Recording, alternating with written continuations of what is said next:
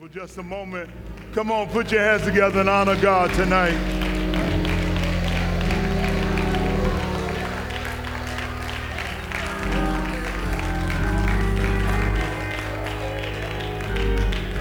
Amen. You may be seated in the sanctuary. I want to continue a series I've been working on. Uh, this series has been entitled Handling Life's Challenges. I believe this is the third part Handling Life's Challenges. The series is taken um, from Mark chapter 2, verses 1 through 12. Mark 2, verses 1 through 12. Let's read the first few verses together. Would you stand for the reading of this part of the word? Let's read the first three verses together. And again he entered Capernaum after some days, and it was heard that he was in the house. Immediately many gathered together, so that there was no longer room to receive them, not even near the door. And he preached the word to them. Then they came to him, bringing a paralytic who was carried by four men. You may accept your seats. May the Lord bless the reading and hearing of his holy writ. I've been looking at this because I realize that many of us are handling challenges in our life. They're not all the same. All of our challenges are different. Matter of fact, if I were to be completely transparent, I would say to you that challenges are tailor made, which means that the challenges you're dealing with have been made just for you. I wish I could tell you that God sent them all and that what you're dealing with is from the Lord, and so you ought to just rejoice. I wish I could tell you that what you're going through is for the glory of God and so just praise his holy name. I wish I could tell you that what you're dealing with right now is God's divine intent for your life or God's best plan for your life. The truth would be that that would be false. Some of what we deal with, not necessarily God's plan, some of the things that we deal with are crops that we've sown and not things that God wanted to give us. Some of what we deal with are just life's issues that happen just because we live in this natural world. Some of what we deal with are the decisions of other people. Sometimes someone else made a bad choice and their choice affected our life. Sometimes what we're upset about is not about what we did, it's about what someone else is doing. And so what they're doing has affected how we feel right now. Their activities affect how we feel. Their, their strange choices keep us up at night and make us pray. Because they decided that they wanted to go hang out when you were trying to tell them how important it was to go to school. Because they decided that they were grown when you were trying to tell them how wonderful they had it trying to be a child. Because that person decided that they wanted to drink and then drive. Because they decided they wanted to light it up or turn it up, as the young people say. Their choices affected your life. They, they, it's not something that you wanted, it's not something that you did. Sometimes stuff happens that you have no control over. Some people right now are the most healthy people in the world. I almost could have cried with the young football player last night who gave his testimony, and not necessarily testimony, but his life story about how he had been playing in the NFL long snapper, lived well, ate well, in great physical shape, got ready to go to the team, and the team looked at him to do a, a physical on his body. And when they did a physical on his body, they said, No, you're not going anywhere. You're staying right here. Your, your heart, your aortic artery is overly enlarged. And if we don't do surgery right now, you're going to die. Good shape ate well, treated his body right, tried to do everything he was supposed to do to take care of himself physically and emotionally, and yet his heart went into a situation that he could not control. Life sometimes does that. You, you can be in the best physical shape and still be going through. I've seen a lot of good looking corpses in my time. folk who look like they should be walking. And I've seen some people who really look like they were really two steps from the grave who lived many years after I saw them. It's amazing. Some stuff we don't have no control over. And some of the challenges that you're facing today are not necessarily physical challenges, some of them are emotional. Sometimes you're just overwhelmed. If it was one thing, you could handle it. Okay, you got two things, three things, okay, maybe four.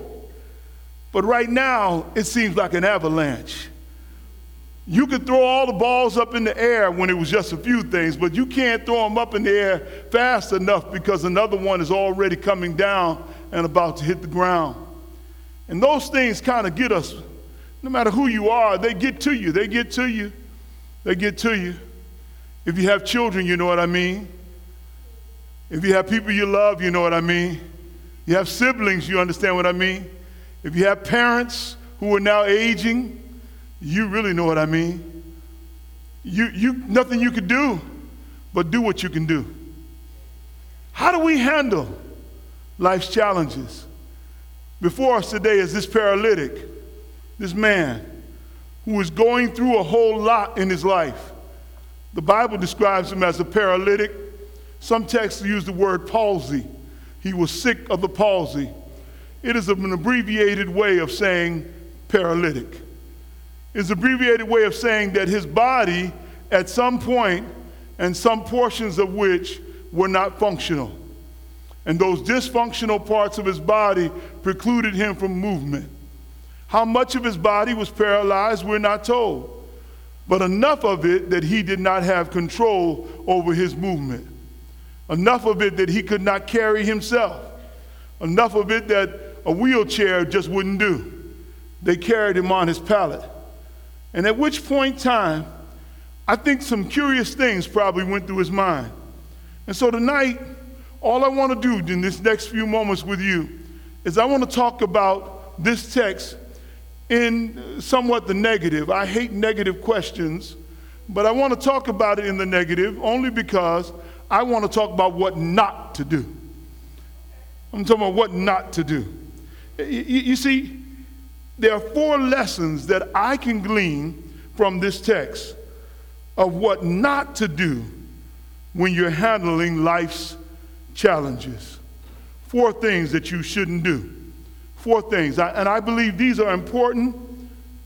Couple may seem redundant, but they are not because they have enough separation that they'll make sense to you. And these all come out of the text. Verse 3 says clearly Then they came to him, bringing a paralytic who was carried by four men. We have no words from him. He says nothing. And I want to start with this one. Don't fault giving your station right now. Don't fault. Don't fault. F A U L T. Don't fault giving your station. What do you mean, Reverend? You know, one of the things that happens whenever we go through something is that we resent it so much that we begin to question why me? And then we start questioning and thinking about whose fault it is that I'm in this situation. It's the question that those men asked of Jesus who did sin that this man might be born blind? And sometimes people go through this challenging moment within their own mind and spirit, trying to figure out why am I going through this? Why, why is this happening to me now? Who can I blame? Who's at fault for this right now? I hear people talking all the time, you know, uh, if, I, if I had better genes, I wouldn't have this issue. My mama had this, my daddy had that. And some of which you're complaining about did not come as a direct result from them. You know, well, my mama had bad knees. Well, you forget to think about the time when you were a kid running around and you bumped that knee and you banged that thing around, and now arthritis has gotten in that knee. Had nothing to do with genetics at all. It has to do with physics, human physiology. You bumpeth, it now has a repercussion. You, sometimes we want to find fault And the reason we do that is we've got to find a rationale or a reason for everything. And in some cases, that's important. You know, if you're trying to backtrack a medical issue, if you can find out where it started at, sometimes you can really figure out how to get rid of it and how to deal with it better. Sometimes it's, it's important to get some information of what took place. But other times we spend too much emotional energy trying to find fault, trying to find blame, trying to find someone to push this off on. I need to give somebody this. I didn't do this. Somebody has to be to blame.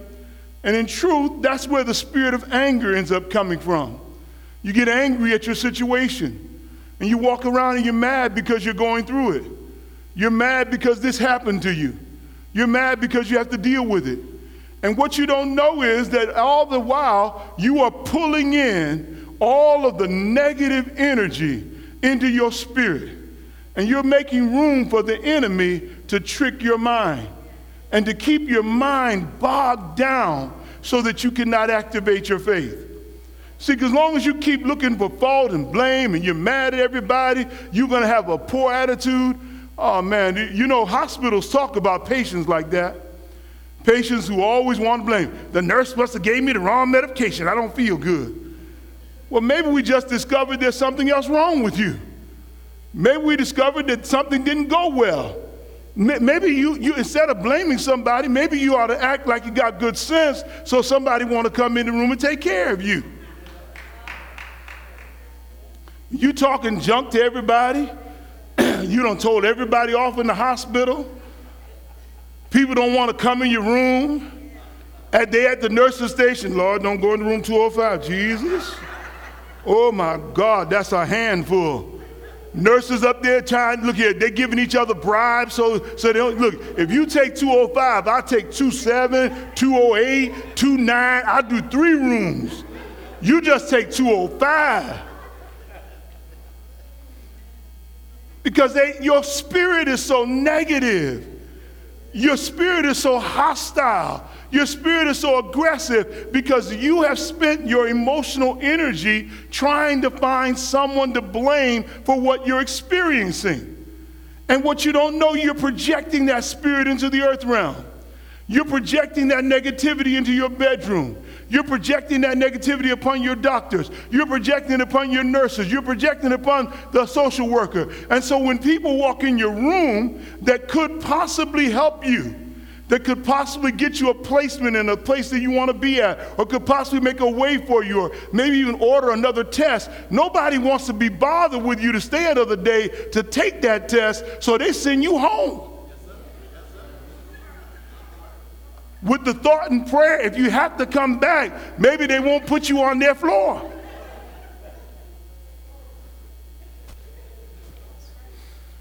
Sometimes we're, searching, we're searching for fault and blame. We end up lashing out at people we love.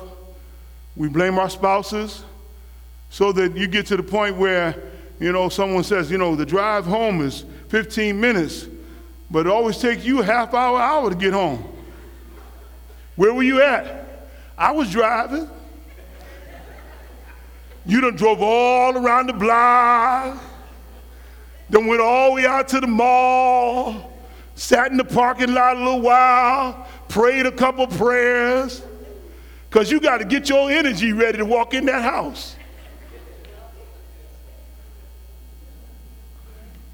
That spirit has become so negative and toxic. Be careful not to spend your energy ascribing fault. Don't fault given your station. His station was laid down. That's his position. He's laid down. He's paralyzed. Something's wrong. But he's not looking for anybody to blame. He's dealing with what he has to deal with. Number two, don't fret given your senses. Don't fret given your senses. You know, to fret is to express worry, it's to express an annoyance, a discontent. And sometimes we spend a lot of time worrying about stuff we can't do anything about. Hello? We spend a lot of time dealing with annoyances that we can't handle. We can't do nothing about it. So we, we're going to just waste our energy fretting. You're going to waste your energy just worrying. And some of us right now, if we didn't have worrying to do, we wouldn't have nothing to do. We wake up worrying, we go to bed worrying, we worry everybody else around us. And, and many times, what we're worrying about are things we have no control over and things that are not going to change by the fact that we're worrying. Now, I know this sounds strange for me to say this, but I'm going to speak it into your mind so that you know. You have control over your thoughts. The Word of God teaches you that. It tells you you need to practice thinking good. Whatever things are lovely, whatever things are pure, whatever things are honest, whatever things are a good report, if there be any virtue, if there be any praise, what does it say? Think on these things. So I have the power of thinking thoughts that are going to project that which I want in the earth realm. Sometimes we're thinking those negative thoughts, man. You know, have you ever got yourself riled up about something you shouldn't be upset about? You see a dog and you don't like dogs, and all of a sudden your spirit all riled up, your nerves start going, you get hives, your arms start breaking out, you get all scared, and then you find out there's a six foot fence in between you. You scared yourself for nothing. You walk in the house, it's dark, and oh God, don't let you hear a bump. I remember years ago, before I got married, uh, Brother Jose, uh, Jose Montgomery came up from Alabama to preach for us.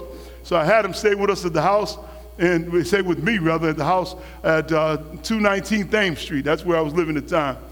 Nice little two bedroom house. So my bedroom was his bedroom next door and there was a loud thump that night. In the middle of the night, bam! I didn't move. All of a sudden, I heard him it's from the other room. Preacher, you, you, you gonna check on that? It ain't in here. It don't just be going out there.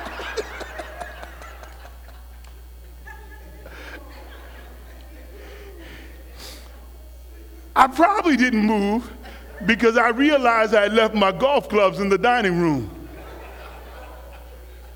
And they had probably fallen over. I did get up and check, and that's what, that's what did happen. but it's amazing how you can get unnerved by a sound. Get unnerved. Some water deep. Get unnerved by it. Get unnerved by sight. Yeah, you, you can see something that reminds you of something, that reminds you of a difficult situation. Unnerved. All of a sudden, you're back in that situation. You're back in that place. You feel it again. You know you're safe, but yet you feel it. You know nothing's going to happen, but yet you feel it. Why? Because you've allowed yourself to worry over it. What does the word say on this? And I'm glad you asked. Go with me to Matthew chapter 6, verses 25 through 34. Matthew 6, 25 through 34. It's in the New King James Bible I'm reading from. Matthew 6, 25 through 34. When I add this word in here. Therefore I say to you, do not worry about your life, what you shall eat or what you shall drink nor about your body, what you shall put on. Is not life more than food, and the body more than clothing? Look at the birds of the air, for they neither sow nor reap nor gather into barns, yet your heavenly Father feeds them. Are you not more value than they? Which of you by worrying can add one cubit to your stature? So why do you worry about your clothing? Consider the lilies of the field, how they grow, and they neither toil nor splendor spin. And yet I say to you that even Solomon in all his glory was not arrayed like one of these. Now, if God so clothed the grass of the field, which is today, which today is and tomorrow is thrown into the oven, will he not much more clothe you? Oh, you of little faith. Look at somebody say, neighbor, let your faith grow. Do not worry saying, what, what shall we eat, or what shall we drink, or what shall we wear? For after these things the Gentiles seek, for your heavenly Father knows that you have need of all these things. And here's my verse I just love. But seek ye first the kingdom of God, his righteousness, and all these things shall be added to you. Therefore, do not worry about tomorrow. Look at somebody say, Don't worry about tomorrow. For tomorrow will worry about its own. Sufficient for the day is its own trouble. Listen, let me help somebody here. Uh, the, the, the, Jamaicans uh, kind of sing a song, Don't Worry About a Thing. Because every little thing gonna be all right. Sometimes you just gotta put a little Bob Marley on. I'm sorry, I didn't mean to say that. I mean, Reverend uh, Bob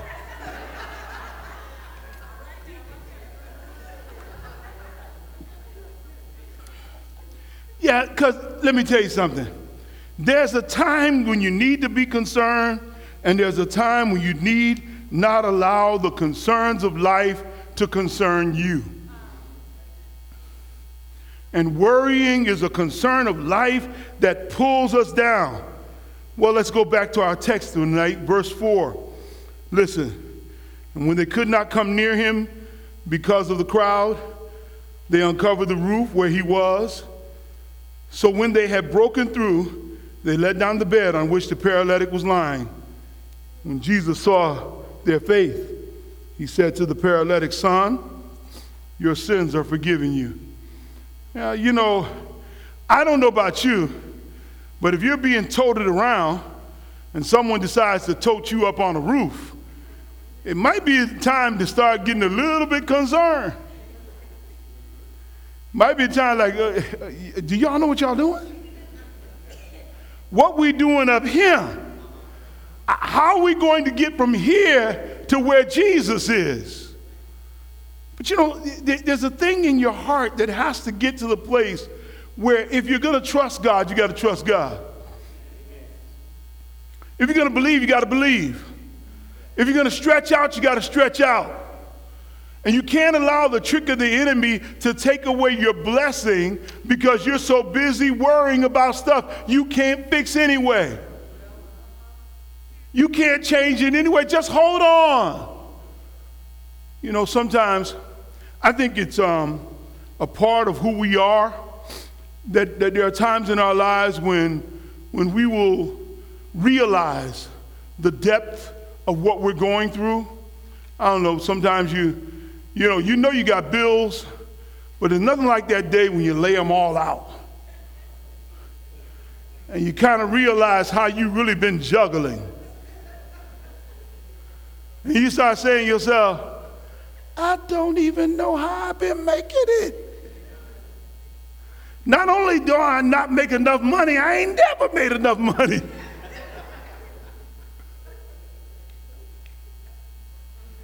but yet, God's been keeping a roof over your head. He's been feeding you, keeping clothes on your back. So why let the spread of bills now cause you to lose sleep? It didn't last week. So you think of new, uh, some new information is supposed to take away your faith? Oh, you missed what I said, went over somebody's head. Okay, you didn't know you were sick last week, but you went to the doctor, you got a diagnosis this week. So now all of a sudden you feel sick because he said you were sick. You didn't feel it last week. No new symptoms. Nothing has changed. The only thing changed was you got some information. Come on back to church because I'm about to blow your mind. Listen, you have to understand, you now can enter into a phase and a state where worry will make asymptomatic person you into a person full of symptoms you didn't have before. You'll feel pain you didn't feel before. Your head will be hurting you didn't hurt before. You'll be upset when you weren't upset before. You'll be miserable when you weren't miserable before. Instead of worrying, activate your faith. God, thank you right now for this information. I know how to pray. I know what to say. I know what to command. I know how to plead the blood over it. I know where the blood needs to cover in my life. I know what you need to do right right now. This information gives me what I need in order to break the barrier that the enemy has put. This hedge of protection around me is getting ready to work like never before because God has surrounded me with divine favor. The devil is a lie. The blood of Jesus be against him. I don't care what the doctor said. Here, I won't be the first one that they made a mistake on. I won't be the first one they had to change the diagnosis with. I know God can heal and deliver.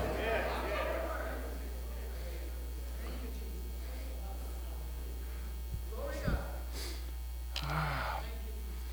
So don't fret. That's not to worry. But similar to not fretting, don't get frustrated given your situation. Don't get frustrated. Don't get frustrated given your situation. Uh, similar to fretting, but to be frustrated when you're going through. I, I don't know. Um, Drake said it best. I know you don't know the gospel according to Drake, but the young Canadian said, There are times when you can get all in your feelings. Preach Watts. You have to be careful not to get in your feelings. See, to be frustrated is to begin to complain, it's to express dissatisfaction uneasiness. It, it's actually to get to the point where you are there and all you can do is see what's wrong. I don't know about you, but uh, he was in a frustrating situation. Now, you might not see it at first, but I'm going to show you this. Watch this. Look at the text real quick. They drop him in the middle of the room. He right there next to Jesus. JC JC looks at him, speaks to him. Everything gonna be all right now. Jesus says, son, your sins are forgiven. Wait a minute, let's read the text. Verse 6. Verse 6. And some of the scribes were sitting there and reasoning in their hearts, why does this man speak blasphemies like this? Who can forgive sins but God alone? But immediately, when Jesus perceived in his spirit that they reasoned thus within themselves, he said to them, Why do you reason about these things in your hearts? Which is easier for me to say to the paralytic, Your sins are forgiven you, or to say, Arise, take up your bed and walk. But that you may know that the Son of Man has the power on earth to forgive sins, he said to the paralytic, I say to you, Arise, take up your bed. Hold on. I'm sick and y'all gonna argue with him while I'm sick? And he just told me that he was about to make me well. I don't know about you, but that can get real frustrating. Uh, okay. Here you are, you stretched out. And the people standing over you are arguing about your situation. Look, if y'all got something to talk to him about, y'all talk to him after I get up. I, I, um, I was in the hospital one time. I was really sick. And um, I was intubated. I mean, I had a tube down my throat, which I mean I couldn't speak. And there, the doctors were talking back and forth about whether to remove the tube or not. Now, I'm becoming alert. This tube can come out. Y'all, y'all are talking now And I want to tell y'all the most frustrating thing in the world is to be six foot four and none of your business. With the power to move a whole lot and not be able to do a thing. I, got a piece of paper, my wife standing right there, she, she'll tell you, I got a piece of paper and I just wrote on the paper, I need an advocate. I knew it could come out. I need an advocate. I need somebody to intercede on my behalf, y'all. Let me, let, me, let me help you right here. What, what he needed right there, I, I don't need y'all getting up here and talking and carrying on. I need an advocate. I need Jesus to intercede on my behalf. I, I thought I would just bless somebody's bones right now. Let me tell you something. Instead of you getting frustrated about what you're going through, you need to call on the advocate. Uh, you, you need to say, I need an advocate now, God. I can't fix this situation. I'm not in control anymore. I don't have my own personal energy, my own personal power to make this better. But God, I know that you can. I know you've got the, oh, Sharabokosata. I know you can fix this right now. And I want to tell you instead of getting frustrated, instead of letting the enemy make you mad and want to cuss somebody out or tell somebody off or get yourself all in a bunch, instead of you losing your mind, instead of you going crazy, instead of you feeling cray cray, I dare you to pray, pray. I dare you to call on the Lord. I need an advocate. I couldn't speak, so I wrote it down. But I'm going to tell you this much it didn't stop me from praying in my heart. The fact that I couldn't open up my mouth and say anything didn't stop me from praying in my heart. And I do believe that when you pray, God hears your prayers. God knows your tears. God knows your pain. God knows your trial. God knows what you're going through. And there is an advocate. There's a high priest and a chief mediator, and his name is Jesus.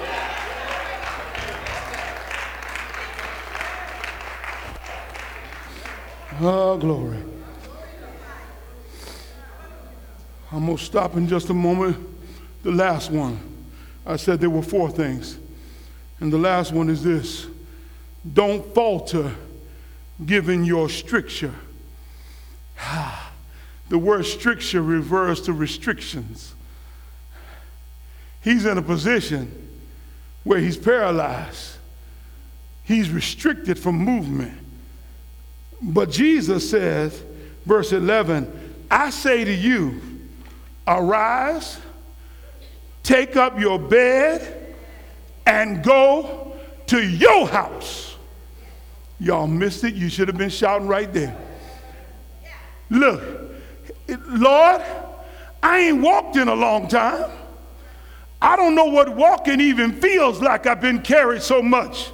I've been through so much, I haven't had my feet on the ground. Don't even know what a pair of shoes feel like on the bottom of your feet because I've been laying here so long. My back got sores on it, my legs are tired, they're feeble, they're, they're moved. I, God, what do you mean get up? But instead, when God spoke it to him, he did not fall then. What he did was he got up and grabbed his bedroll. The Bible says in verse 12, immediately he arose. I want to tell somebody right now when God delivers you, don't you keep looking at the situation.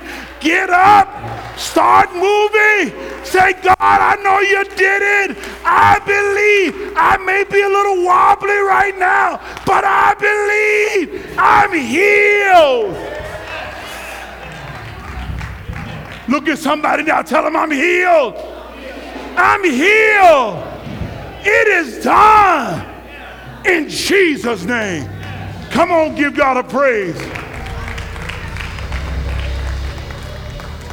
Come on, give him a praise.